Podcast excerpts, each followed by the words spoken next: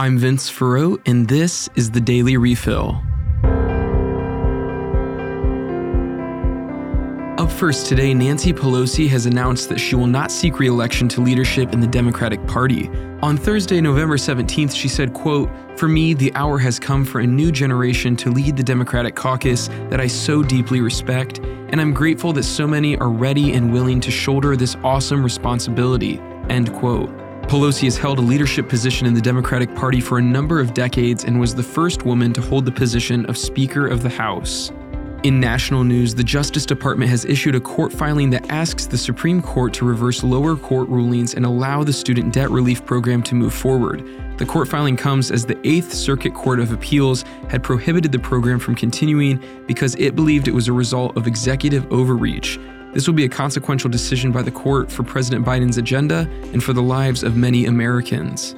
In other national news, there is a growing outbreak of measles in Columbus, Ohio. The problem has become severe enough that health officials from Columbus have reached out to the CDC for assistance. So far, there are 24 confirmed cases, and all are in unvaccinated children. Officials are encouraging parents to keep their children up to date on their vaccinations.